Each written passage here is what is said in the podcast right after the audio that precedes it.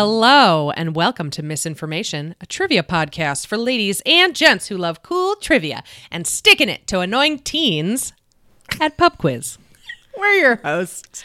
I'm Lauren. And I'm Julia. Hey, Jewel. Uh, we got a got a nice callback in the, yeah. in the intro here. I did do a fun little callback. Do you know, do you want to know why I did that fun little callback, Please, Julia? Please enlighten everybody. Um, because we have a reoccurring guest, a returning guest today that we are very excited about, Eric C. Eric. Hello. Welcome. Thank welcome you back. for coming. Welcome back. We're so happy to it's see you. So nice to see the both of you. Um, and now oh. I'm thinking now that, you know, probably there are some places that still do pub trivia, and they're most likely crazy teens that are at yeah. that. Yeah. I mean, that's probably the case. So it just, it continues to be, you know, the the the intro continues to evolve, but also be, you know, there's a kernel of truth. You know what I'm saying? So I really, really feel like... we want everybody to think right off the bat, yeah. you know, start yeah. a little bit of introspection. Get into the right mindset, you know? So that's how this Eric works. was on our team at Geek Bowl in Chicago when we it were was so all much fun. America's so last public gathering. Mm-hmm. It was it, it was so much fun. We um, had an amazing time. And you were probably you were one of the last people that we hugged before before uh, you this know all. What? Yep. Yes, you were the last people that I hugged as well, and shared a meal in a restaurant with. We had right? dim sum. We yeah. went to Portillo's. We had picking... that chocolate milkshake, that yes. chocolate cake milkshake. As Lauren lovingly described it, the drink you chew. It was lovely. It was a drink that you chew. Oh. Yeah, we really had a wonderful multi-sensory experience in Chicago with you, Eric. And I'm so glad that that is one of our last memories of the before times. Exactly, so, me too. So good times. Oh, my goodness. Well, we are very excited to have you uh, talk to us about something. Eric, please tell us what you're going to t- talk to us about today. We're going to do more math. I can add, I can add, I can add, I can add. Yeah! Everybody's favorite topic! Woo! Oh, Everybody's great. least best category on Learned League. I will tell you, Eric, that yes. my parents usually... are very critical of this podcast. They will say to me, like, I'll be like, oh, did you watch, did you listen to this week's podcast? They'll go, we want we listened to a little bit of it. It was, you know what, wasn't your best. You swore a little uh, too much. I you swore too much. They get I give that, but your episode was like stars, stars, ten stars across the board. Uh, they loved hello. Eric's episode. Loved it. Uh, hello, Dave Tag. Dave Tag. Yeah. Right? Like, yes. Yep. You got it right. Don't worry. Dave and Nancy. Yeah, they loved your episode. Aw, so. hello. Hello, parents. But yeah, math. Everybody needs it. There's always a question about it. So yes, For of sure. course, we're excited. Yeah. Yeah. Before I start, I did want to thank Bailey, who also did a math episode, which was a primo episode as well, and continuing the math legacy. And then you also had tangential math eps. Like the moon, there was a lot of math in the moon episode, Ooh, a lot of math yeah, in true. the cards episode. Yeah. Oh. Yeah, I mean, yeah. So much math. So much math. Are you proud math of Math everywhere. I am so proud. I was proud of you before. Oh, thank you, Eric. Yeah. That's so kind. Yeah. Um, so just to frame today, uh, mm-hmm. back when I was on in last year, oh, twenty nineteen. Remember oh. twenty nineteen? I know, barely. Um, So the American curriculum has five strands of mathematics: number and operations, geometry, measurement, algebra, data analysis, and probability. And so we did numbers, where we talked about the history of some numbers and a Greek cult. We did mm-hmm. some geometry. We did some calculus and talked about, you know, the calculus wars, Leibniz v. Mm-hmm. Newton. So now for today, I wanted to talk about the other strand. So we're going to do algebra, measurement, and probability, and then we're going to end it with America's favorite segment, A Mathematician You Should Know. Yes. Yes. right but up our be- alley. Before I start, um, I had a question for the both of you. Um, did you have a favorite math teacher, and why were they your favorite math teacher?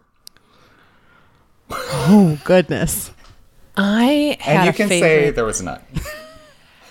I had two favorite math teachers, and their names escape me at the moment. um, because once I left high school, I kicked a lot of information out of my head. But I had one that taught us about um, probability, and I enjoyed, like, I liked that part. And I had another teacher who smelled like cinnamon, and he was very warm and lovely, and he taught us calculus, um, which I was not good at, but uh, he was a very kind person until he got busted for throwing a math book at a student the year after I graduated, and he got fired. Oh. So that's my story. Julia, do you have a favorite math teacher? Not, I mean, I don't think I could top that. But yeah, I also had a good probability and statistics teacher in, in high school too. Like that was like, I took a math elective my senior year of high school because I wanted to take like another art class and they were like, nah, that won't fit on your schedule. Here's, have some more math. I was like, that's, what? Yeah, huh. That's not fair. But I did it. Uh, well, at least you had one. And I'm happy for that. Math teachers not usually the, you know, the ones you that stick out. Mm-hmm, mm-hmm. So we're going to start today with algebra. And I'm going to throw another question to you. How would you define algebra? Uh, m- math with letters. Okay. Yes. Very good. I would agree. Yes, exactly. So we think it, uh, there's, you know, it's when we stop using numbers and we start adding letters. Mm-hmm. And so one of the definitions we use that that uh, sort of promotes why we use letters is we use these letters to understand patterns and relations, to represent ideas, and to think about the numbers in a problem. So, you know, it's like you have your watermelons and oranges and W is mm-hmm. watermelon, you know. Mm-hmm, and that's mm-hmm. one way. Um, but we will talk about what algebra means in a higher mathematical context towards the end of this little part. Mm. But I did want to start is where we got the concept of algebra, and knowing the origin of the name algebra gives us some ideas. And for this, we have to go to the Middle East mm-hmm. and a dude named Al-Khwarizmi. And by the way, I will most likely butcher names. Mm. Um, mm. So I apologize. It's fine. It's fine. Okay. So Al-Khwarizmi, we don't know a lot about his life. We don't, we know one thing. So my metaphor for this is he was like, dating myself, he has a live journal account but no entries. You know? Okay. Yes, exactly. That, mm-hmm. Mm-hmm, mm-hmm. So we know he existed, we know he had friends, but we don't know a lot about him. Mm-hmm. So Al-Khwarizmi was this uh, his scholar, and uh, uh, to understand what was happening at the time, uh, there was a caliph um, who was the ruler of this area. He died. He had two sons. One son killed the other, and mm. this dude became, you know, the new caliph. Mm-hmm. Um, he wanted to continue his father's legacy, which was to revitalize the knowledge base that they were building. So the, some things that he did. He set up observatories where Muslim astronomers could build on knowledge acquired by earlier peoples. He built a library of manuscripts, which was the first major library after the Great Library of Alexandria. Ooh, hell yeah. But most cool. important, yeah. Mm-hmm. Uh, most importantly, he started something called the House of Wisdom, where Greek and philosophical scientific works were translated. And Al-Khwarizmi was a scholar in the House of Wisdom. Mm. In wow. this house, he wrote a book. Now, I'm going to use Google Translate to say the name of the book because I don't want to butcher it. So here we go. This is it. الكتاب المختصر في حساب الجبر والمقابلة. That's the name of the book. Okay. Yeah. So, yeah, I was not going to try to to pronounce that. It's so many all. characters. Yeah. Good it, of you to just just go straight to Google Translate and be like, you know what? She can do this. Google Translate robot can do this better than I can. Exactly. Mm-hmm, um, mm-hmm. So if your ears were astute, which, I mean, I don't speak Arabic, so I would not have caught this. But at some point uh, in the name of the book was the word algebra. Okay. Mm. So we're going to talk about why what what this book is. So notably, there were no symbols used in the text, so no letters like we know algebra today. Mm-hmm. And this was a big deal for historians because they thought that Al-Khwarizmi copied Euclid of mm. geometry fame mm-hmm. because when he wrote Elements, he didn't have symbols as well. So they were like, oh, maybe he just copied stuff from Euclid. And so what they noticed, though, is there were subtle differences in the style of writing that they was like, oh, it's this is Euclidean. It's unique to him. This is Al-Khwarizmian. That's unique to him. Wow. You know, mm-hmm. like, you know, like, you know, like Bob Ross, like, I mean, Lauren, this is your area. I, I assume like painters have like certain styles and you so like, oh, there's a lot of phthalo blue in this. That's a Bob Ross. Exactly. That's yeah. uh, it's called connoisseurship in uh, art historical terms. So yeah, absolutely. Okay. Work. Yeah. Oh, yeah. Connoisseurship. All right. Noting that for Sophia. Sorry, so, I had to pop open my P B R hard coffee. Okay, work. Yeah, our our Octo- our Guestober, not an ad. Yeah, Guestober is not sponsored by P B R coffee, but should be because Julia is drinking her metric weight in it. P B R hard coffee for people who want to drink alcohol but also stay awake. I mean, I have, a, I have water and uh, uh, cheese curds, which I got from the farmer's market today because we didn't have curd fest this year. So, uh, you know, oh, whatever. That's sad. Okay. Yeah. I mean, it's what are you going to do? What are you going to do? It's okay. Dairy will always be here. Um, okay. So why was this hailed as the beginning of algebra? So um, there are things called quadratic equations, and a lot of word problems yielded quadratic equations. Question for the both of you. What is a quadratic equation? Julia looked especially angry, so I think she knows. Oh, I know what the quadratic equation is. Okay, work. But I can't. I don't. I can recognize it. I can't. There's you a can't, line. You can just recognize it. it. There's like a square root symbol and an equal sign. There's an A squared and a B squared. Square root then, of A squared plus B squared over something else, right? No. No. No, I don't mean to deny your thought, but no. no, no. And math is one of those things where there's definitely like a real answer. So please tell us when we're uh, wrong. Well, no, but you've described it very well. There is a fraction. There is a square root. But there uh, there is a uh, particular feature of a quadratic equation, which is that squared, the power of two. Mm. Um, because it's called quadratic because, you know, it's like square meters. And we do this in terms of uh, uh, a square meter is a square. That's mm-hmm, how we mm-hmm. measure things. So that's why it's a quadratic, even though it's a two. Anyway, okay, I see. Logic. Okay. Um, so as you can probably imagine, there are infinitely many quadratic equations. So we did some of that in high school. We don't remember a lot of them, but no. we, we blocked them out for the most part. Yeah. So what did Al-Khwarizmi do? So Al-Khwarizmi was able to describe six equations, which it, you can think of them as templates. So whatever quadratic equation you had, you do this stuff to it, and then it will fit one of these six templates. And then he tells you what to do with these six templates, like how to answer them and okay. whatnot. Um, so the way you get it from any quadratic equation into six templates is called completion and balancing, uh, which is part of the, in- sorry, the, the name of the book in English is The Compendious Book on Calculation by Completion and Balancing. And mm-hmm. so you remember the stuff that we used to do. It's like carry this three to the mm-hmm. other side. The positive becomes a negative. Divide both sides. So all of these uh, uh, procedures was described in this book, Algebra. Oh, okay. Yeah. What's interesting is the purpose of this book. So the purpose of this particular book was, quote, such as men constantly require in cases of inheritance, legacies, partition, lawsuits, and trade, and in all their dealings with one another, or where the measurements of lands, the digging of canals, geometrical computations, and other objects of various sorts and kinds are concerned. So what this just means is it's rooted in a lot of stuff we they did out in the real world. That's sure, it. sure, yeah. Which is a little different from what we do in school, but we don't have to talk about that. Yeah, mm-hmm. practical um, applications. Exactly, yes. practical applications. The reason why this book was really important is the math in this book was to help um, people divide money, especially under Islamic law.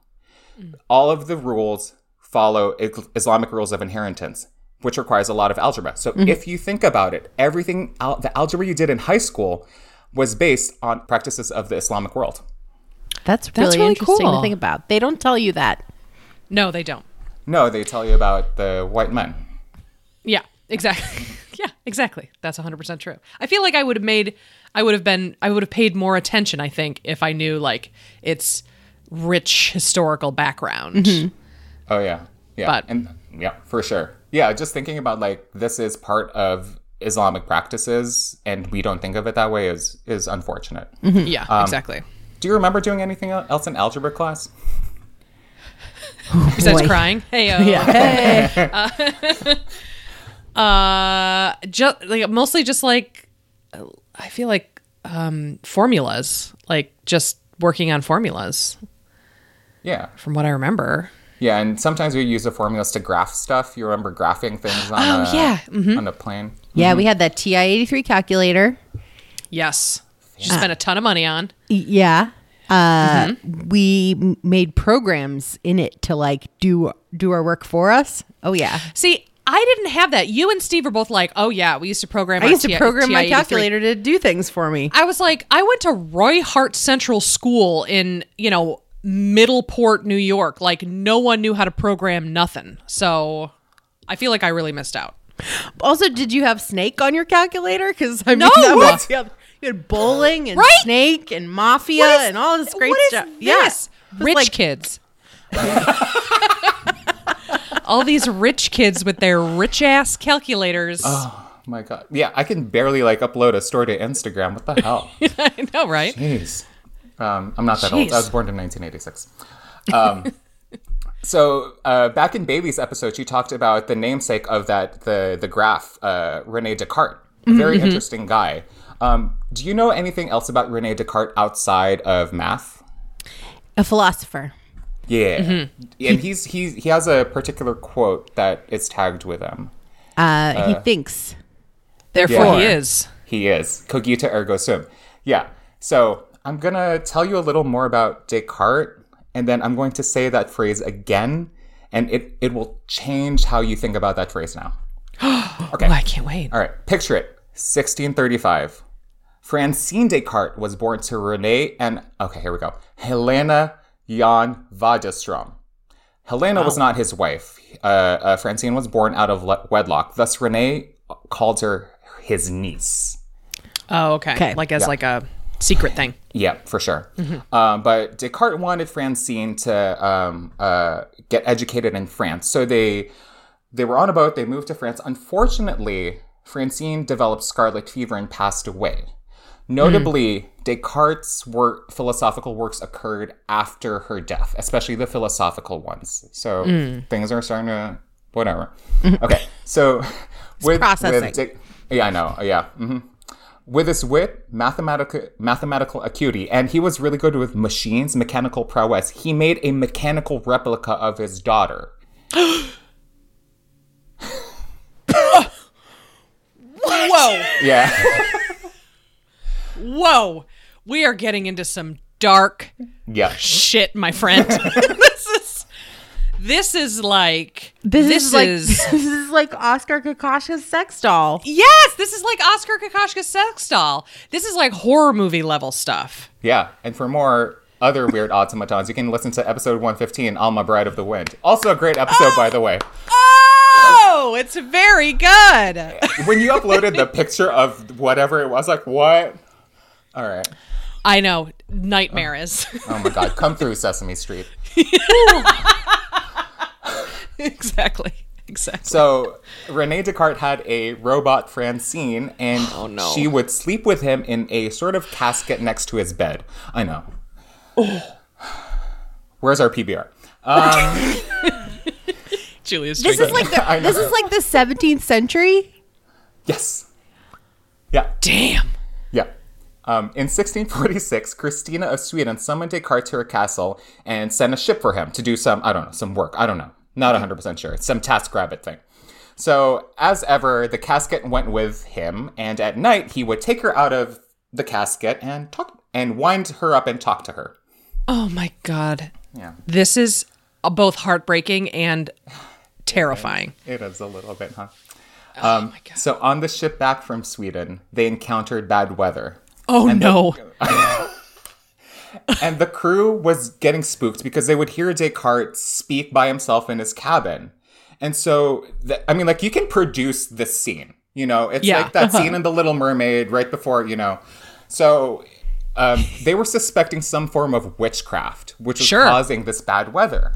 So when Descartes was asleep, they broke into his cabin, opened the casket, to their horror, found a robot girl. They grabbed her, ran her up the deck, smashed her to pieces, and threw it into the sea.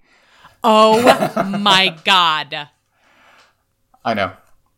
One, I, someone had to do it. Two, like, talk about insult to injury for this poor man. Right? And so, faced with the unbearable grief of losing her a second time, Descartes succumbed to her death shortly after. Here's the quote again. I think, therefore I am. Ugh, oh my creepy? God. Oh my God. Oh my God. That's that's a lot. That's a lot to take in, I know, Eric. I know. I'm sorry. It's okay. You could, honestly, that's amazing. You could end this episode right here. We could be like, thanks for listening, everybody. And I think, honestly, like, how is how is this not a movie? Right? Yeah. Where's where's yeah. our biopics about famous mathematicians, huh? Yeah. yeah. Uh, yeah, we don't have, uh, Steve You got Nash, a beautiful, beautiful mind, mind, that's it. Yeah, that's it. That's it. Yeah. He said, he said he didn't hallucinate. So, I don't know. So, I mean, like, artistic liberty. Creatively. Yeah, exactly. Yeah, exactly. Uh-huh. Yeah, we should write a screenplay, guys. Let's do it. Ready. Let's do it. I'm into it. I'm into it. I'm into I'm it. Gonna, what are I'll we play, doing? I'll be Robot Francine. I love it. Done. Okay, great. Write it up. I mean, how hard is it to play a robot getting smashed into pieces? Exactly. Um, all right, so back to algebra. So uh, so for higher algebra, the, the idea of algebra shifts a little bit. So think of numbers and think of the things we do with numbers, like adding, subtracting, all this stuff. When we think of higher algebra, toss away the numbers but keep the rules. Okay. Which is a little okay. weird to think about. So, for instance, um, there's a lot of music theory that goes into this, and I'll give you an example. So, you know, when we're singing happy birthday to someone, and there's usually this one person when happy birthday to, like at the end, we'll do a mm-hmm. harmony, like pretty quickly. Yeah. Mm-hmm. You know, there's always that yeah, person. Those people. Yeah. Um, what they're doing is they're transforming the notes from like the melody, and they're increasing the steps by a certain number. Um, to get the the harmony. So mm-hmm. these are people that can usually, like, if you sing something, oh, I can do the harmony. Because what they're doing is they're keeping the rules, such as adding, but they're not doing it to numbers. They're doing it to notes. Does that make sense? Yeah, yes. That's wild. Yeah. That's cool. Mm-hmm. You can hear it a lot in musicals, um, particularly uh, Claude Schoenberg's work, so Phantom of the Opera, Les mm. Mis. Um, and what... Th- he does in the musicals is actually pretty uh, interesting because he does a transformation, and by transformation he lengthens the notes. So if it used to be one beat, transform it to two beats. So such as doubling a number, this mm-hmm. is what it is in like music version. Okay. But what he's doing, he's putting it in a different context every time. So we'll, we're going to go to Les Mis. So for Les Mis, we all know this song. Uh, well, hopefully. Here we go.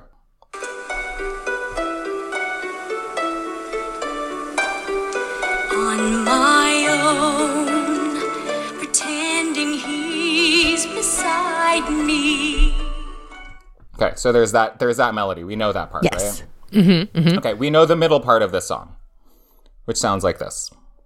And I know it's only in my mind that I'm talking to myself and not to him. Okay, so what Schoenberg does is actually pretty artistic. What he does is he puts this melody in the background of a lot of the music. So mm-hmm. at the beginning, you hear On My Own in the background of uh, Jean Valjean's first song. So what I'm going to do is I'm going to play it, and then don't listen to Valjean. Listen to the music behind, and think of that middle part like, and I know it's only in my mind. So here we go.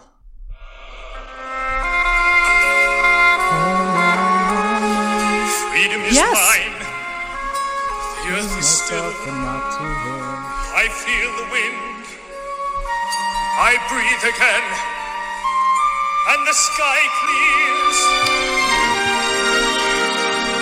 and the sky clears, the world is waking.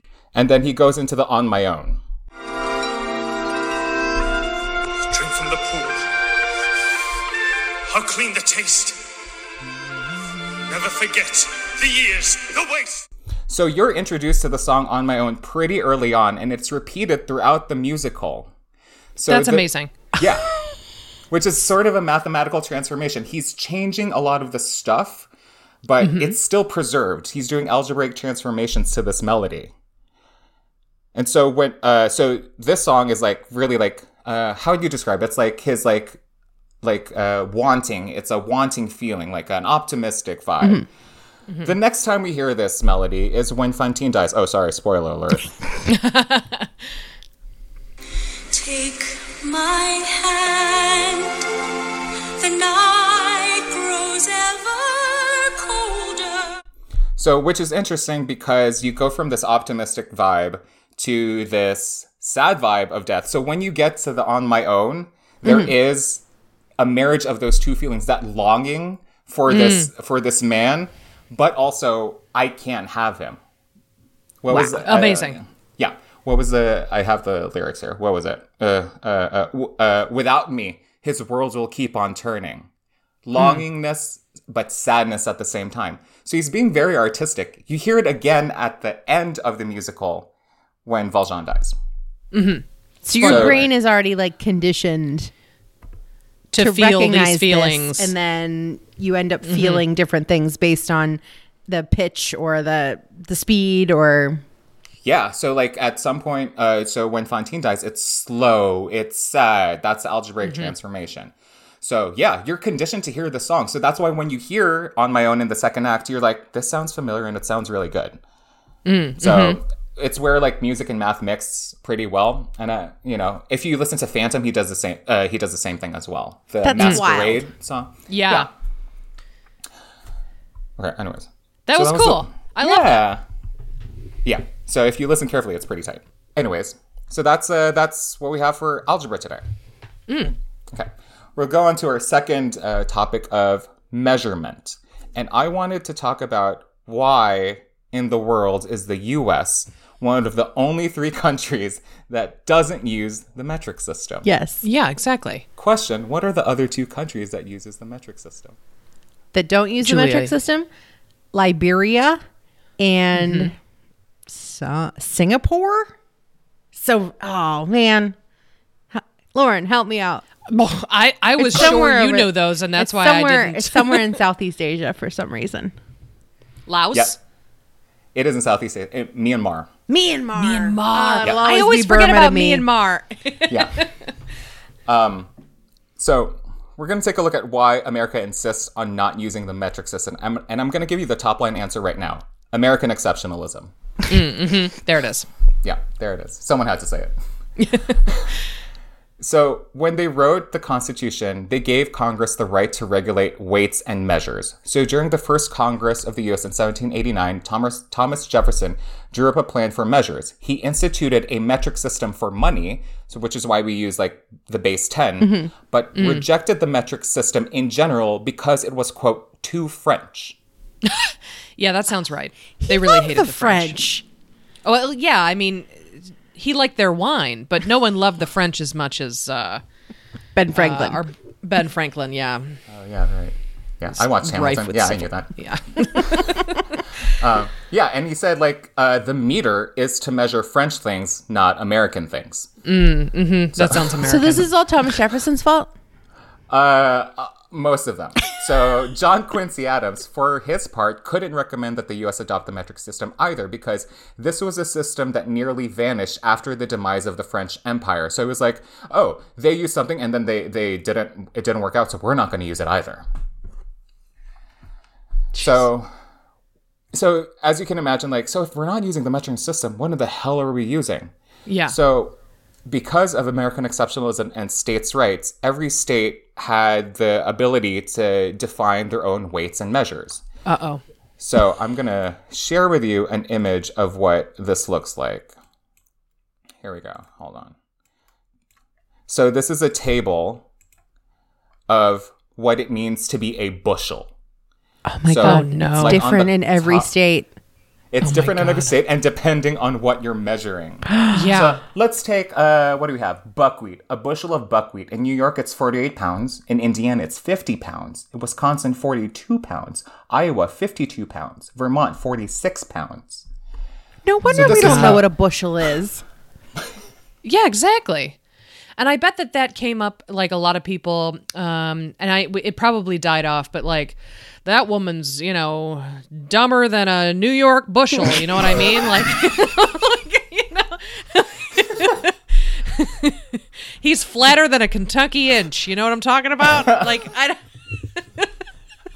A Kentuckian.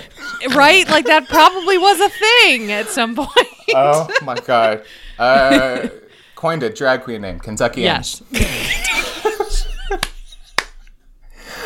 That's very good. That's very good. Yeah. Okay.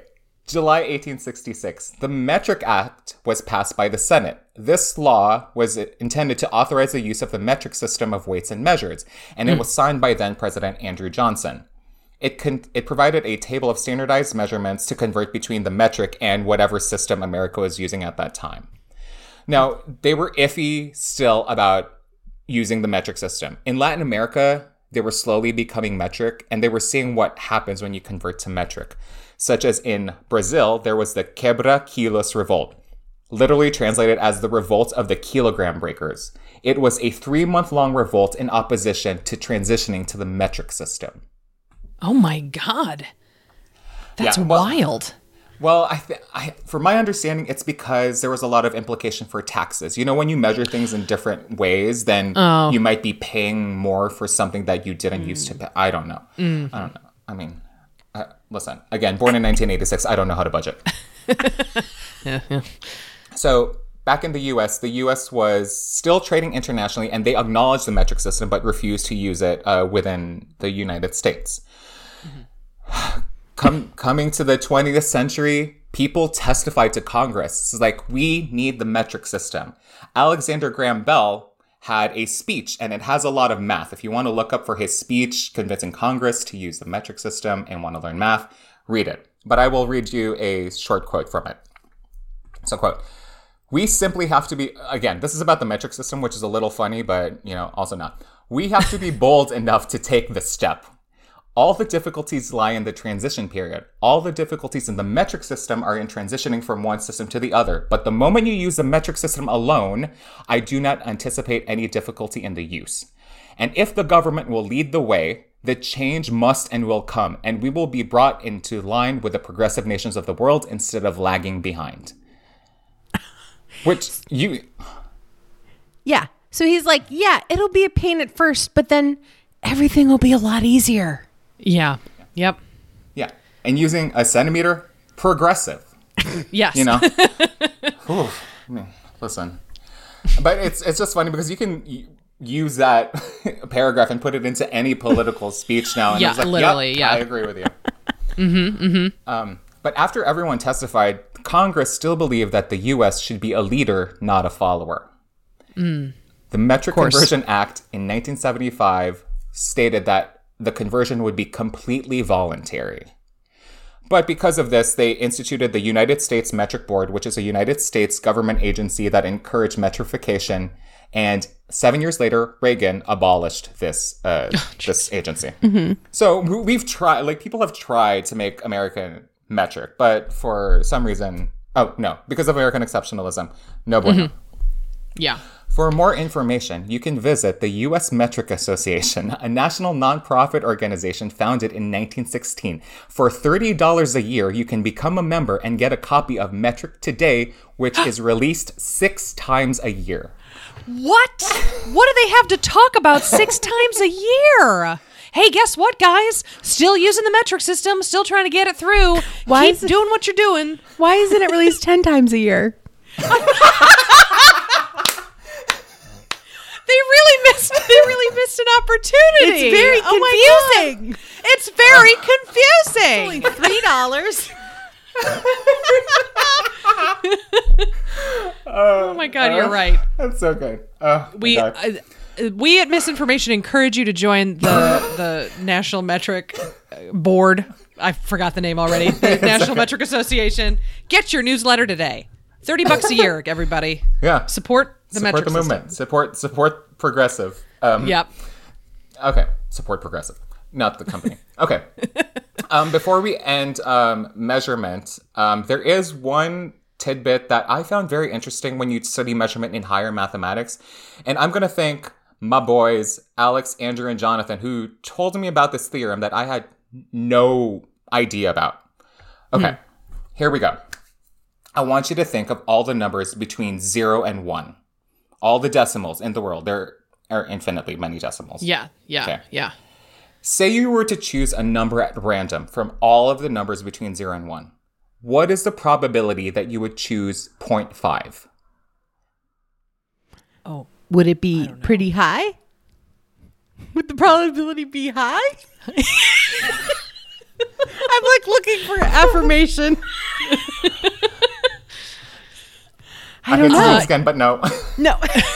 No. So the probability that you choose a number between zero and one and choosing zero point five, the probability of choosing zero point five is zero. Oh. What? Right. It's counterintuitive. Why? It's like, wait, how? So this is this is the way that was explained to me. So think of that interval from zero to one. Mm-hmm. And uh, uh, instead of like um, uh, infinitely many numbers in between, say that we're exactly ten numbers in between this interval. Mm-hmm. So there's okay. a one out of ten chance that I could randomly pick a number that's in my head. Mm-hmm. Mm-hmm. Right? That's one out of ten. Now divide that interval again into uh, twenty. It's now one out of twenty. Okay. Uh-huh. Keep on dividing. one hundred. It's one out of one hundred. If mm-hmm. you keep on doing this, one over, and that denominator keeps on getting bigger. one over a bazillion, bazillion, bazillion. And then you keep on going. But because of calculus, at some point, that number is going to be so small, it's zero. Oh my God. Yeah. What? I feel like I'm staring into the night sky and realizing how small I am. This is, a, I'm having an existential breakdown from this. What? Well, I appreciate it. Not a lot of people. Wow. I thought we were going to do a magic amazing. trick where Eric read our minds what number we picked between oh. zero and one. Your number is blue. Yeah, I can't. I can't do it. Oh, yeah. So that's measurement. That's measure theory. And that was measurement. Oof, okay. Oh my what God. A treat. Wow. Yeah. I feel like we most encounter the the fact that there is a weights and measures um, agency when we go to the gas station and you see like the yes. little sticker mm. on the pump that's like, this mm-hmm. has been certified by the weights and measures. And I feel like I feel like I don't get that confirmation from from anywhere else other than the gas Literally station. Literally anywhere else. Gas, yeah, yeah. I mean, America's broken. In a lot of yeah. different ways, but also because of the metric system. Yeah. Um, all right. The last topic, we're, and we're going to spend a little of time on this because you said you had a great probability teacher. We're going to spend a lot of time on Uh-oh. data statistics and probability. We are going to talk about the Monty Hall problem. Have you yes. heard of this?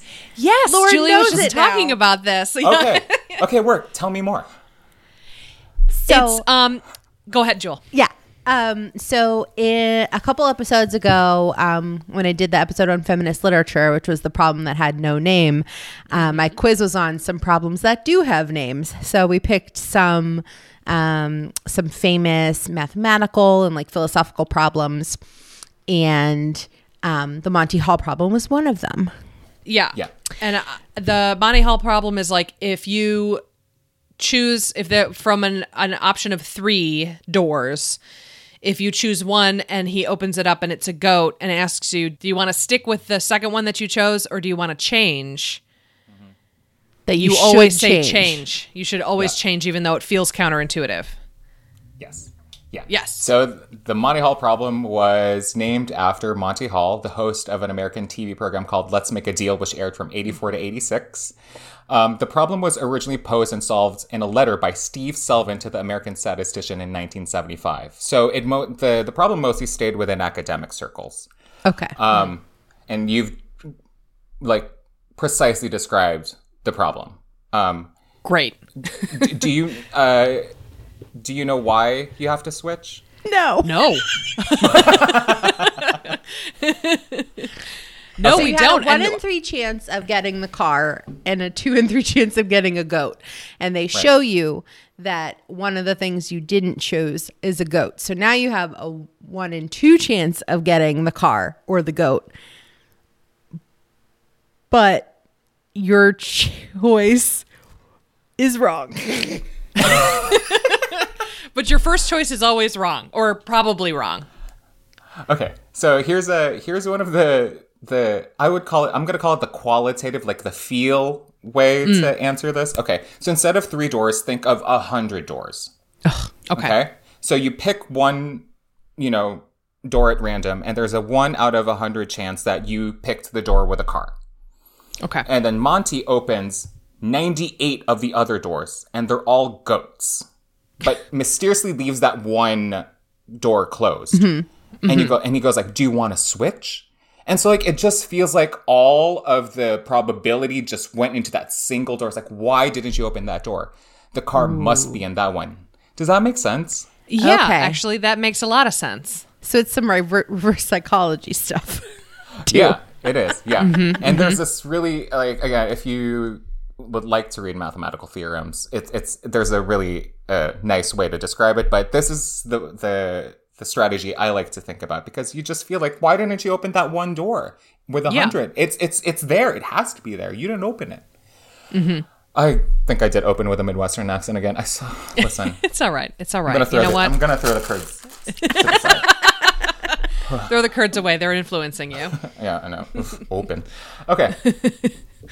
Okay. So it became famous to the general public as a question from a reader letter quoted in Marilyn Vos Savant's column "Ask Marilyn" in Parade magazine in nineteen ninety. Have you heard of Marilyn? Oh, yeah. Uh, we used to read her I column in every Parade magazine on Sundays. Every Parade magazine on Sunday. Yep, me too. Our family too. Oh, we're, I was a Disney Adventures kid, so I did not read Parade. Like, I didn't read Parade magazine in the in the no, newspaper. That's for I'm not a sixty-two-year-old lady. uh, um, but what I wanted to talk about, um, what happened when she published this uh, this column, also entitled by historians as The Great Mansplain. And by historian, I mean me. um, Marilyn, Vo- Marilyn Vos Savant was born in Saint Louis, Missouri in nineteen forty-six. At the age of ten, she was given two intelligence tests to, mentor, to measure her mental capacity, and found that when she was ten, she had the mental capacity of a twenty-three-year-old. Oh, my Ooh. God. Pretty smart. Like I, Again, I don't want to take any of these tests. I don't know what... I don't no, want to know. All I don't want to know. Mm-mm. Um, she went on to be listed in the Guinness World Book of Records for having the world's highest I Q, and she gained international fame.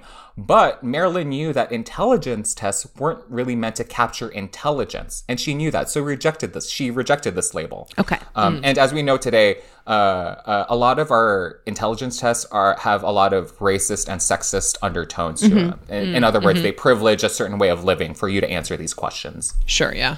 She moved to New York City to become a writer. She got hired by Parade magazine, and she collected letters about logic puzzles, uh, which was different from a lot of the female columnists at the time who were writing about relationships. Mm-hmm, mm-hmm. And she correctly explained the Monty Hall problem in her column, and she got a lot of flack from it. So remember that the Monty Hall problem, it was not a new problem. It was solved in academic circles way before, but yeah. she published it to like a general public, uh, for the general public. Um, Marilyn says that she received more than ten thousand letters claiming her incompetence and close to one thousand carrying signatures with P H Ds and letterheads of mathematics and science departments. Oh my God. What? Yeah. And I have some choice letters that were published. All right. This is from a P H D from the University of Florida. You blew it big. Since you have... Since you seem to have difficulty grasping the basic principle at work here, I'll explain. After the host reveals the goat, you now have a one in two chance of being correct. Whether you change your selection or not, the odds are the same. There is enough mathematical illiteracy in this country, and we don't need the world's highest I Q propagating more. Shame. Letter number two, from a P H D from the U S Army Research Institute. Mm-hmm. You made a mistake, but look on the positive side.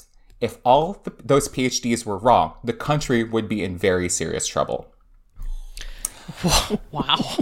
Jeez. A gentleman from Sun River, Oregon. Maybe women look at math problems differently than men.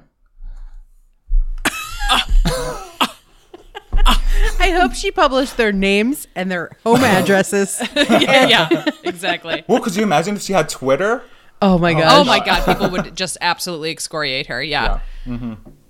So with outrage, she continued to explain her ideas in subsequent columns, and even with mm-hmm. her well-stated explanation, she was still questioned.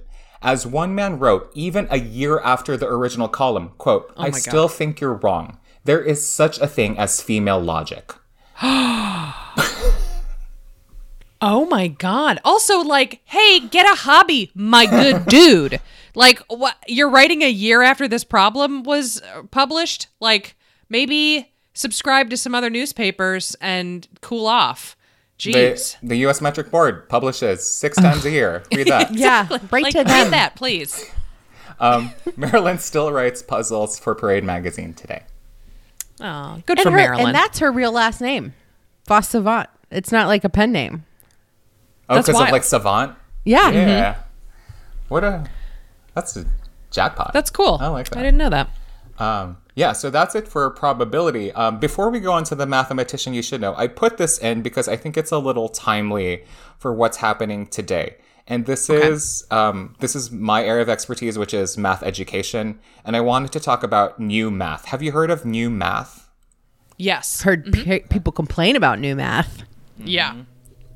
Yeah, so the role of math in schools has long been debated. So overall, we were juggling between two things. One, math should equip us with everyday knowledge. How to do taxes, what it means to make an investment, how to read a graph, all of mm-hmm, that mm-hmm. stuff. But on the other hand, people are like, no, people need higher level mathematics because that's where you learned rigorous thinking, problem solving, all of this other stuff that comes along with higher mathematics. So mm-hmm. we still have this to this day. So the Great Depression brought on a math curriculum that was marked by social topics such as balancing and income. Uh, sure. And this makes sense because the point of getting an education wasn't to go to college at this time. This mm-hmm. was so I go to school and I go out and I can make money and know what to do with it. Mm-hmm. Yeah, yeah. Again, exactly. Born in nineteen eighty-six, this means nothing to me. So, you know, and everyone for the most part was fine with this mathematics curriculum. Um, but there were a lot of inequities that made this math curriculum, you know, not the best. So this was before Brown v. Board of Education. So there were still segregated schools, and men and women were largely educated separately. And mm-hmm. a lot of psychologists at the time wanted, loved this structure. As G. Stanley Hall, an American psychologist, said during an address to the National Educational Association, quote, "Men and women differ. Girls preponderate in high school, Latin and English and history from their inner inclination. The first danger to a woman is over brain work. It affects oh the part of her organism which is sacred to heredity." What? What a what a brain out because your ute won't work anymore. your ute, your ute'll shrivel up and die if you think too hard, woman. It'll float around your body and you'll be make you crazy. So you can imagine oh this God. was like if if uh, men and women were educated separately and white Americans were educated separately from the rest of the population, then this everyday math was everyday math for a few people, not for yeah. everyone. Yeah. Mm-hmm, mm-hmm. So there was that. And then World War Two happened, specifically the launch of Sputnik, indicating that the U S lost the space race. Thus, this everyday math curriculum wasn't working. They needed scientists, they needed military math, and quick. Mm-hmm. So new mm-hmm. math was born. And one of the key ideas was from Jerome Bruner, another psychologist, where he said, and I don't, I don't agree with this, but he said, "Any subject can be taught effectively in some intellectually honest form to any child at any stage of development." Wow. Which I'm like, listen, we're not going to teach Eleanor rocket science. I mean, she may yeah. learn it later on, but at the moment, you know. Yeah. Let's work six. on our colors first. Yeah. Yeah, colors first. yeah. yeah. Yeah. Quantum physics a little later on. Um, so they developed this new math curriculum, uh, thinking that kids can learn abstract math at any stage of development. So students were engaging in abstract concepts, structures, and reasoning of pure mathematics, such as doing arithmetic in different bases, like what we talked about last time. So they were doing arithmetic oh. in base eight Jeez. because it helped. I don't know. I don't know where it helps out in the real world, oh but they said this is important. They learned set theory, union, intersection, complement very early on in their educational career. Wild. Um, and as you said, new math didn't work because parents couldn't help them. They were educated differently. Yeah. Teachers yeah. couldn't help them. They were educated differently. So overall, new math was deemed a failure. But hmm. the the one thing I wanted to underscore is that um, our math curriculum in schools had to shift based on what was happening in the world today. Mm-hmm. Such as today, mm-hmm. we have the Common Core, mm-hmm. B T W. Mm-hmm. Common Core is not a teaching technique.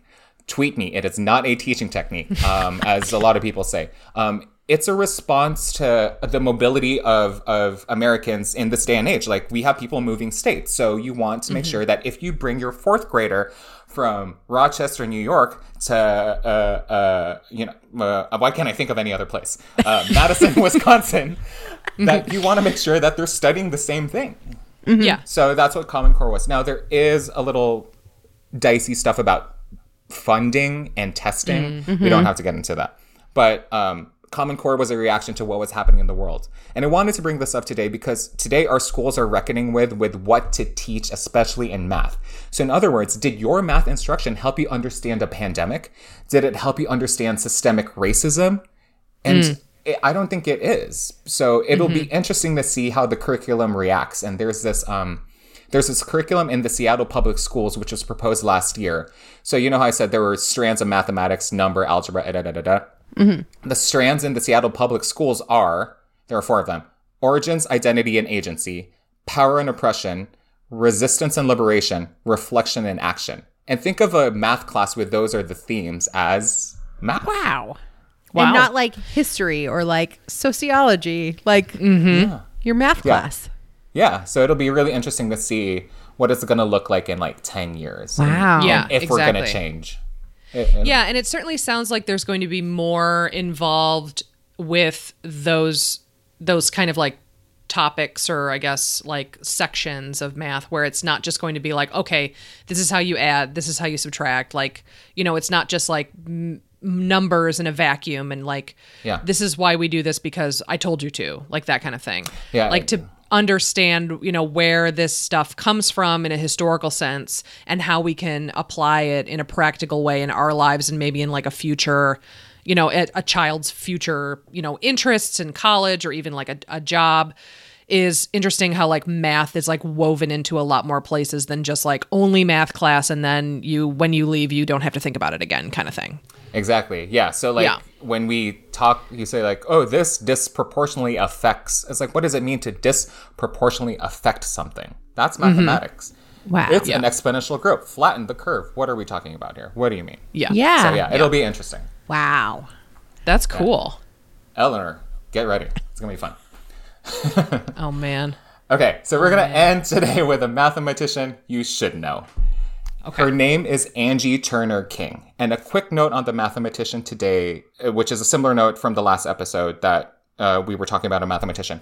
So there have been a lot of minoritized mathematicians who have led unproblematic lives. Not to say they didn't face adversity. Um, they went to school, they got degrees, and then their life didn't play out like a movie. Mm-hmm, and I know mm-hmm. telling these stories, these coming out of squalor stories are dangerous, especially if you essentialize someone's experience. Um, mm-hmm, mm-hmm. Sometimes they're used to empower people, which is great. But my goal of telling such stories is for people in power to understand that you, because it was un- unproblematic for you, there are other factors at play that you should be attuned to, especially if you're making decisions for something. Sure. Mm-hmm, so mm-hmm. just a caveat. Okay. Angie Lena Turner was born in West Virginia in nineteen oh five in a coal mining community. She was born to a family of limited means. She was the grandchild of slaves who were given land, a steer, and a log cabin when they were freed. Unfortunately, her mother passed away when she was eight. And mm. for a while, she lived with her grandmother. King described her grandmother as so light-skinned she was almost white. And because mm. her grandmother was called was known as this, she called her granddaughter, pardon my French, the black bitch. Oh my yeah. gosh. I mean, colorism is a thing. Wow. Yeah. Sounds like a great grandma. Jeez. Oh my God. Where's my apple pie? Um, additionally, she recounted in the wintertime when it would snow, she would wake up with snow in her bed. Now, listen, again, we've talked about this. I, snow, no, no, snow in my bed. No, burn it all. Burn, burn it to the ground. No, no bueno. Sorry. Um, Uh, she said she had it tough, but she it didn't bother her mind. And so after this, she lived with her father, who couldn't read or write, but was supportive and encouraged her to attend school. She graduated high school at the age of fourteen. Wow. Good for her. She saved up some money and went to college waiting tables and uh, washing dishes. And she graduated in nineteen twenty-three from Bluefield Colored Institute, now known as Bluefield State College, where she trained to become a teacher. She then studied chemistry and mathematics and earned her Bachelor of Science degree in nineteen twenty-seven from West Virginia State College, now West Virginia State University, a historically black college and university. For more mm. information on H B C Us, listen to episode sixty, College. It's very good. Uh, yeah, it's it's so it's good. Great. I love that's it. That's one. That's the one thing I, I listened on repeat. Yeah, no. Mm-hmm. Um, oh, I'm so glad. She was awarded a master's degree in chemistry and mathematics in nineteen thirty-one, and she gained a teaching position at West Virginia State College, where she focused on getting labs in shape. So the, their science okay. labs were not that good. She came in because she wanted to, quote, students would know what a real lab looks like. I mean, mm, little mm-hmm. shade to administration, but, you know, we support her. Mm-hmm. Um, she also taught in the Army Specialized Training Program. This was a military training program uh, by the United States Army during World War Two to meet the demands to train officers and soldiers with technical skills. Conducted at two hundred twenty-seven universities, West Virginia State College was one of six H B C Us to be included in this list. The Army stipulated that military students should be taught separately from civilian students. So, you know, you're in the quad, you're playing spike ball, and then there's like, a, you know, like a military march of the students that are like walking by wow. because they had wow. they were educated separately. Um, uh, some notable graduates of this training program: Mel Brooks, Bob Dole, Henry Kissinger, Ed Koch, wow. Gore Vidal, and Kurt Vonnegut.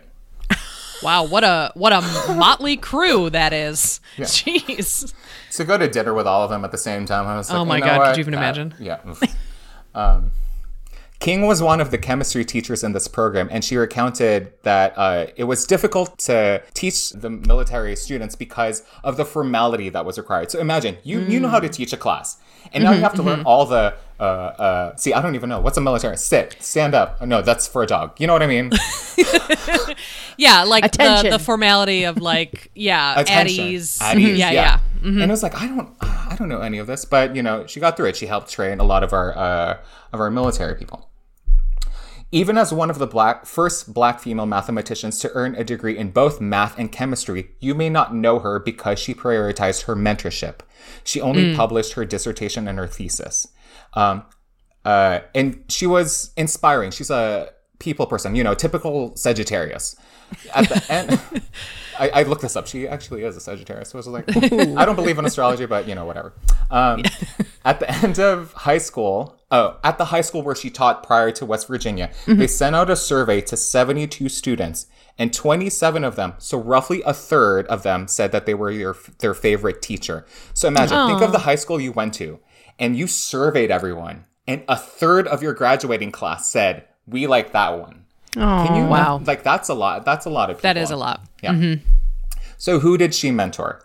She mentored a few people that, uh, uh, Uh, a few scientists. She mentored Jasper Brown Jeffries, who worked as one of the handful of black physicists on the Manhattan Project at the Met Lab at the University of Chicago. Oh, wow. He was one of the seventy scientists at the Met Lab to sign the Szilard Petition, which is a document written by Leo Szilard petitioning President Truman to avoid dropping the atomic bombs on Japan. Wow. She mentored Margaret James Strickland Collins, the first black female entomologist and the third black female zoologist. She studied termites. She worked at the Smithsonian's National Museum of Natural History from the seventies to the mid-nineties. Her work is pivotal in what we know about termites in some parts of the Caribbean and Florida, including the biggest termite in Florida, Marco Rubio. That's Eric's opinion. You know what I mean? That was very good. Thank that you. was very good. Thank you. Um, she mentored Katherine Johnson, the famed NASA mathematician depicted in the movie Hidden Figures. In that survey that I mentioned, Johnson was one of the respondents who said that King was a wonderful teacher, bright, caring, and very rigorous. And this is interesting to me because when you call a teacher rigorous, but also your favorite, that's a good yeah. teacher. Yeah, yeah, absolutely. Yeah. Um, no, no throwing, you know, you smell like cinnamon, but you also throw that book. Um, yeah, exactly. And the, one of the last people she, she taught was a fellow in Michigan. In an interview King did, she referenced one of the students in the A S D, the Army Service Training Program. Mm-hmm. She said, "There's a fellow in Michigan that sends me a Christmas card every year, and I enjoy knowing he hasn't forgotten about his time here." King would have been around forty when she taught at the A S T P. She gave this interview about that man when she was eighty-six. Oh, wow. Oh my gosh. That's lovely. And that's a mathematician you should know. Aw, I wish that's I knew great. Her. Yeah, wow. That's lovely. Yeah. Aw. And that's, math uh, teachers deserve love. For sure. Sometimes. I mean. That That was yay! Yeah. What a wonderful installment of More Math. That was lovely. Thank you so much. And it was about so much more than math, but it was also all about math at the same time. And I think you framed that beautifully. Thank you, Eric. Thank you. Yeah, that, that's all I have. So, uh, I do you have a do you have a quiz for us today? Yes, I do have a quiz for you. Oh my goodness, please. Yeah. So the last quiz I did. I said would be all things not straight, white, and male. But after a really fr- good friend texted me, he said, the quiz was still pretty male. So, so I named today's quiz after the text he sent me, which is called Eric Always Forgets About the Lesbians, a quiz about queer women. Love it. Okay. Ready? Question one.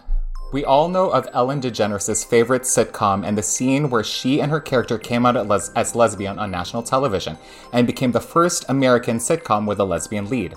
A few years earlier, though, another queer but not yet out comedian headlined her own sitcom. Name this all-American girl who donned the poodle persona on the second season of The Masked Singer. Question two. Although not overtly gay, this movie, released in nineteen ninety-six, is popular among queer women for having themes and aesthetics they identify with. Name this movie where the following line was uttered. He came to me. Saved me. Oh, and he wanted me to give you a message. You're in deep shit. He says you've abused what he's given you and you're gonna have to pay the price. Bonus question. Name the character or actress who said that line. Question three. Cheryl Swoops is a decorated W N B A player who came out in two thousand five, one of the highest-profile athletes on a team sport to ever do so. Her storied career includes three-time W N B A M V P, three Olympic gold medals, and the first women's basketball player to have a Nike shoe named after her, the Air Swoops. And she's also the first W N B A player to record a triple-double. Describe what a triple-double is. Question four. It was the relationship and strength of Edie Windsor and Thea Spire that paved the way for progress. In twenty thirteen, the Supreme Court ruled in U S v Windsor that the federal denial of same-sex marriages under a particular law was a violation of the Fifth Amendment, paving the way for marriage equality by becoming a central ruling in the later case Obergefell v. Hodges. Name the full federal law deemed unconstitutional or effectively unenforceable that was signed into law under President Bill Clinton in nineteen ninety-six. Question five. Progress is coming to Hollywood, and trans actresses are becoming more visible in film and T V. Name the actress and activist who was the first openly transgendered person to be nominated for a Primetime Emmy Award in any acting category. I tell you what show she's on, but I don't want to go to jail. Question six. I miss it when we could gather in large crowds. In fact, we all attended America's last public gathering, Geek Bowl twenty twenty, and boy, we learned a lot. Answer the Geek Bowl twenty twenty question. An L-word bathroom makeout sesh was inspired hotly by discussing what autobiography of read author. Question seven. I'm not gonna lie, I never thought I would live in Wisconsin, but the state has a lot to be proud of, such as cheese, ice cream, butter, and the state beverage, milk. But they're also proud of electing the first openly gay person to the U S Senate. Name this politician who was the first openly L G B T woman elected to the United States Congress and the first woman to be elected to the United States Congress and Senate from Wisconsin. Question eight. Some of the oldest descriptions of love between two women come from the poetry from ancient Greece, particularly from a Greek poet who was born on the Isle of Lesbos, from which the term lesbian comes from. Name this poet whose name is not the root of the birthstone of those born in September. Question nine. Peppermint is the only drag queen to enter and compete on RuPaul's Drag Race as an openly trans woman. She placed second on season nine after losing her lip sync battle to Sasha Velour. Name the song they lip sync to, which was released in nineteen ninety-nine and has the following lyrics. I'm gonna censor the title, which is Sun. Beep. I'm gonna make it anyway. Pack your bags and leave, and don't you dare come running back to me. Beep. I'm gonna make it anyway. Close the door behind you. Leave your key. I'd rather be alone than unhappy. Question ten. The the first trans woman character in a video game, made her debut in nineteen eighty-nine beat-em-up arcade game Final Fight. In this game, some female-presenting characters were originally planned to be cis women, but were changed to, quote, new halves, a Japanese slang term for trans women, after the game's release, due to the suggestion that hitting women would be considered rude in America. Name this groundbreaking character who gives us something to believe in. We will give you about a minute to think about it, and then we'll be back with your answers. Some of you who have small children may have perhaps been put in the embarrassing position of being unable to do your child's arithmetic homework because of the current revolution in mathematics teaching known as the new math. So as a public service here tonight, I thought I would offer a brief lesson in the new math tonight. We're going to cover subtraction. But in the new approach, as you know, the important thing is to understand what you're doing rather than to get the right answer. Here's how they do it now. You can't take three from two. two is less than three, so you look at the four in the tens place. Now that's really four tens, so you make it three tens, regroup, and you change a ten to ten ones, and you add them to the two and get twelve, and you take away three, that's nine. Is that clear? Now instead of four in the tens place, you've got three because you added one, that is to say ten to the two, but you can't take seven from three, so you look in the hundreds place. From the three, you then use one to make ten ones, and you know why four plus minus one plus ten is fourteen minus one, because addition is commutative, right? And so you got thirteen tens, and you take away seven, and that leaves five. Well, six, actually, but... the idea is the important thing. I am heartbroken that I don't know enough about lesbians that I thought I, I did. Know. I'm so upset. Okay. I am upset. Now I gotta read now I have to read some literature.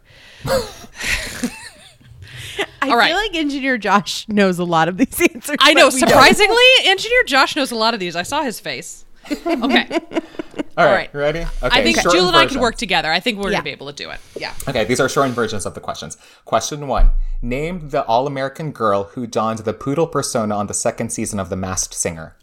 I'm going to let Julia take this one because she is a fan of The Masked Singer. I am a fan of The Masked Singer, and I feel like Josh and I are the only people we know that watch it. um, this is All-American Girl uh, was the first um, sitcom to star an Asian American cast, and this was Margaret Cho. Mm-hmm. Yep, it is Margaret Cho. But it okay. met so much backlash because, like, some of the some of the writing um, kept getting changed. Like Margaret Margaret actually didn't like everything that was written for the show, but you know yeah. she went with it.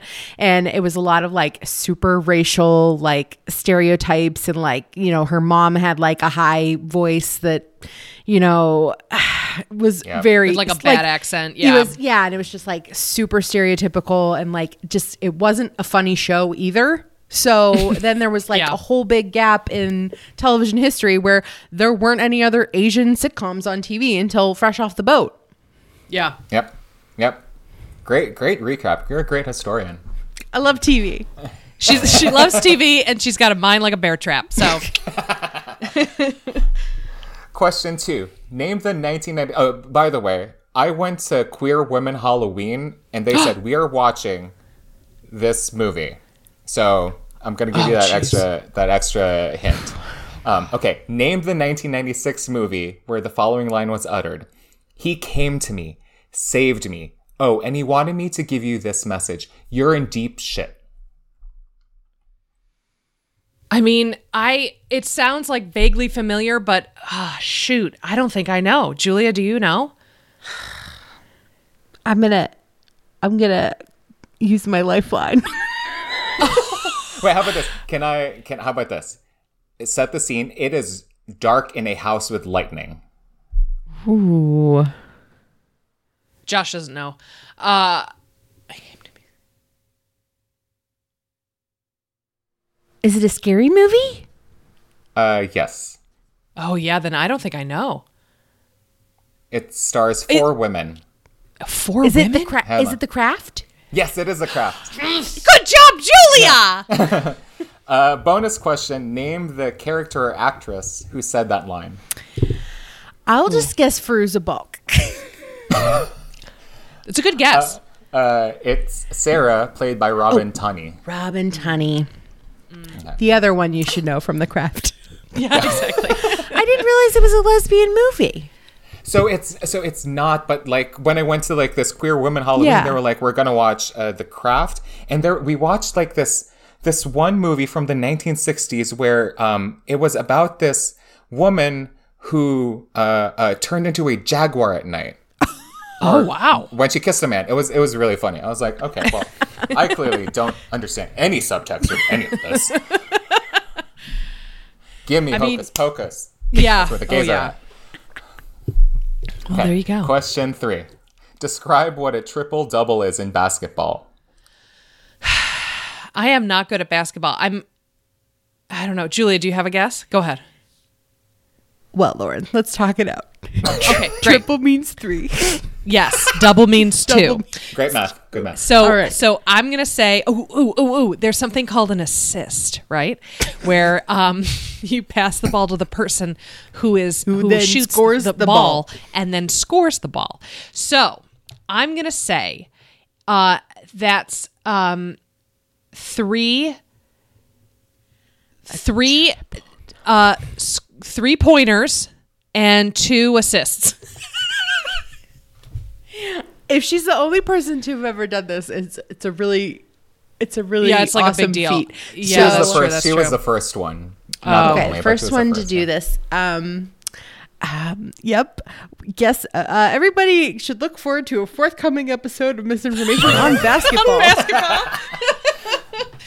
I would like to tell you I'm not hosting that one. I don't know anything. I, I went to trivia one time with um, a group of gay friends, and it was the N B A final, so it was N B A themed. We did oh. not get a single question. Oh, no. I think one of the questions was like, if you arrange the roster alphabetically, who comes first and last in the list? And oh every God. time we just answered Vanessa Williams. Because we don't know. Because who um, knows? Okay. I don't know yeah, the answer. What's I a triple-double? So a triple double. So there is you out of three of the five statistical categories: points, rebounds, assists, steals, and blocks. You get double digits in three of them. Wow! Oh, I see. Okay. Yeah. So you're pretty okay, so much. Yeah, that's balling. A lot. It's a lot of points. Yeah, that's a big deal. That's cool. A lot of sports to happen. Mm-hmm. Um, Question four. Name the full federal law deemed unconstitutional or effectively unenforceable by U S v. Windsor and was signed into law under President Bill Clinton in nineteen ninety-six. Um, I mean, the only the only thing I can remember is Don't Ask, Don't Tell, but that specifically has to do with the military, I feel.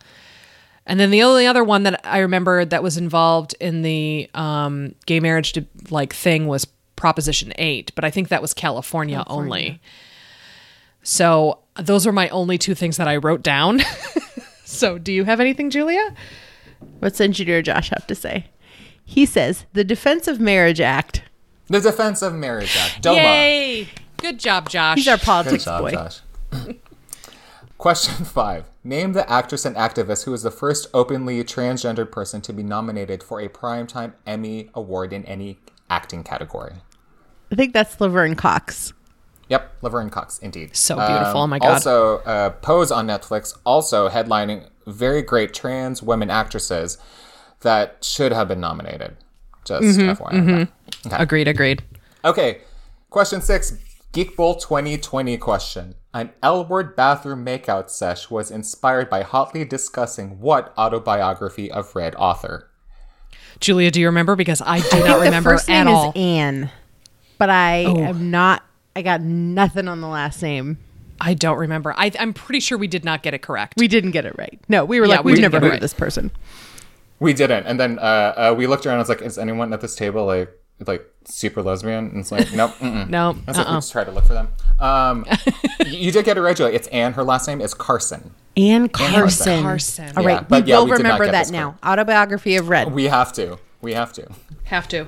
Okay. Question seven. Name the Wisconsin politician who is the first openly L G B T woman elected to the U S Congress and the first woman elected to the U S Congress and Senate from Wisconsin. I don't know. Do you know, Jewel? I don't know either. No, I don't. I'm sorry. That's okay. Her name is Tammy Baldwin. Oh, Tammy see, Baldwin. I had Tammy. I had Tammy in my head, yeah. but I wasn't sure what the last name was. I huh. live... Um, two or three blocks from where she used to live when she used to work here in Madison. Oh, wow. Cool. Nice connection. nice. Yeah, it was pretty fun. Someone, like me and my friend, were like walking, like touring me around Madison, and I was like, "Oh, that's the lesbian house." I was like, "What do you mean?" That's Tommy Baldwin's house. I was like, "Oh, okay." Don't don't.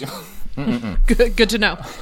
Question eight: Name this poet from Lesbos who is whose name is not the root of the birthstone of those born in September. Uh, that would be Sappho. Yep. Mm-hmm. And uh, sapphire, which is the birthstone, does not come from the word Sappho. It's two mm-hmm. different things. Yeah. Okay. Question nine. Name the song sung by Peppermint, lip-synced by Peppermint and Sasha Velour. Song from nineteen ninety-nine. Bleep, I'm gonna make it anyway. Pack your bags and leave, and don't you dare come running back to me. Bleep, I'm gonna make it anyway. Close the door behind you. Leave your key. I'd rather be alone than unhappy. Rather be alone than unhappy. Um, hold on. I'll think of it. Because I, I know it in my head. Let me just sing it. Just everyone shut up and let me sing it. Okay. Um, uh. She's like doing runs with her hands right now, everybody. It's quite the process. Uh, it's like a spelling bee. Do you, do you have an idea? I'm not right, but it's okay. But it's okay? And yeah, that it's it's yeah. not right, but it's, it's okay not by right, Whitney but Houston. It's okay. Yes, yep. one yep. of my favorite. That album I listened to top to bottom, left to right when it came out. So good. Great. Uh, on C D, I would assume. Oh, absolutely! Come on. Oh, I was playing a uh, uh, Quiplash with a group of friends, and someone asked what a C D tower was. Yeah, I know. You're like, I'm sorry, you're too young to hang I'm out. I'm sorry. We, yeah, we can't. We can't be friends. Hello, Sarah. Uh, question ten. Name the first trans woman to be featured in the nineteen eighty-nine arcade game Final Fight who gives us something to believe in. Do you know, Josh? I do not know this. Josh wrote something down. Josh says Poison. Poison. Also the band who sung the song Something to Believe In. Yep, oh, nice. It is Poison. Yay. Yep. Good this job, is, Josh. This timing is ironic because I just started working on the L G B T Q um, video game archive collection at the Strong oh, hey. National Museum of Play here in Rochester, New York. Um, Adrian Shaw, who is an academic out of Philadelphia, um, they've been working on this project for the last couple of years. And there's a really great website that people can check out, that's L G B T Q Game Archive. Um, and so they're documenting Um, all of these different characters throughout video game history that, you know, people might not necessarily know about. And I'm positive that Poison is in there. It is one of them. And I Absolutely. just haven't, I just haven't gotten there yet. Yep. That's mm-hmm. cool. Yeah. Keep an eye out for that, everybody. Eric, thank you so much. This was a wonderful we learned episode. So much. We learned so much, and not just about math, but just math-related things that now I have even more of an appreciation of. I math. gotta tell you, I'm really what I'm really taking away from this is is Descartes' robot daughter. I mean, yes. I mean, I'm gonna dream about it tonight. It's gonna it's gonna haunt my mind. It's so good. That's up there. That that like historical anecdote is definitely oh. up there with Kokoschka's weird sex doll. Sex doll. one hundred percent. And, and so, the guy with the tiny underpants. That's your other favorite. Yes. yeah, yeah. Yeah, James Joyce. Yeah, he loved the tiny underpants. Um, thank you so much, Eric. You are always welcome to come on the show whenever you want to. Just drop in. You know, give oh. us a call on Skype. We'll be around. Joyful. one yeah. of us is around. Yeah. Yeah. yeah, one of us is around. What are we doing? Um, and thanks to everyone for listening. Thank you again, Eric. Thanks. Thanks, Julia. Thanks, Josh. I'm just going to thank everybody for just being you. Uh, thank so, you, P B R Hard Coffee. Yeah, thank you, P B R Hard Coffee. You've kept us through this fall. Um, so thanks so much for listening, guys. We'll catch you next time. Bye. Bye.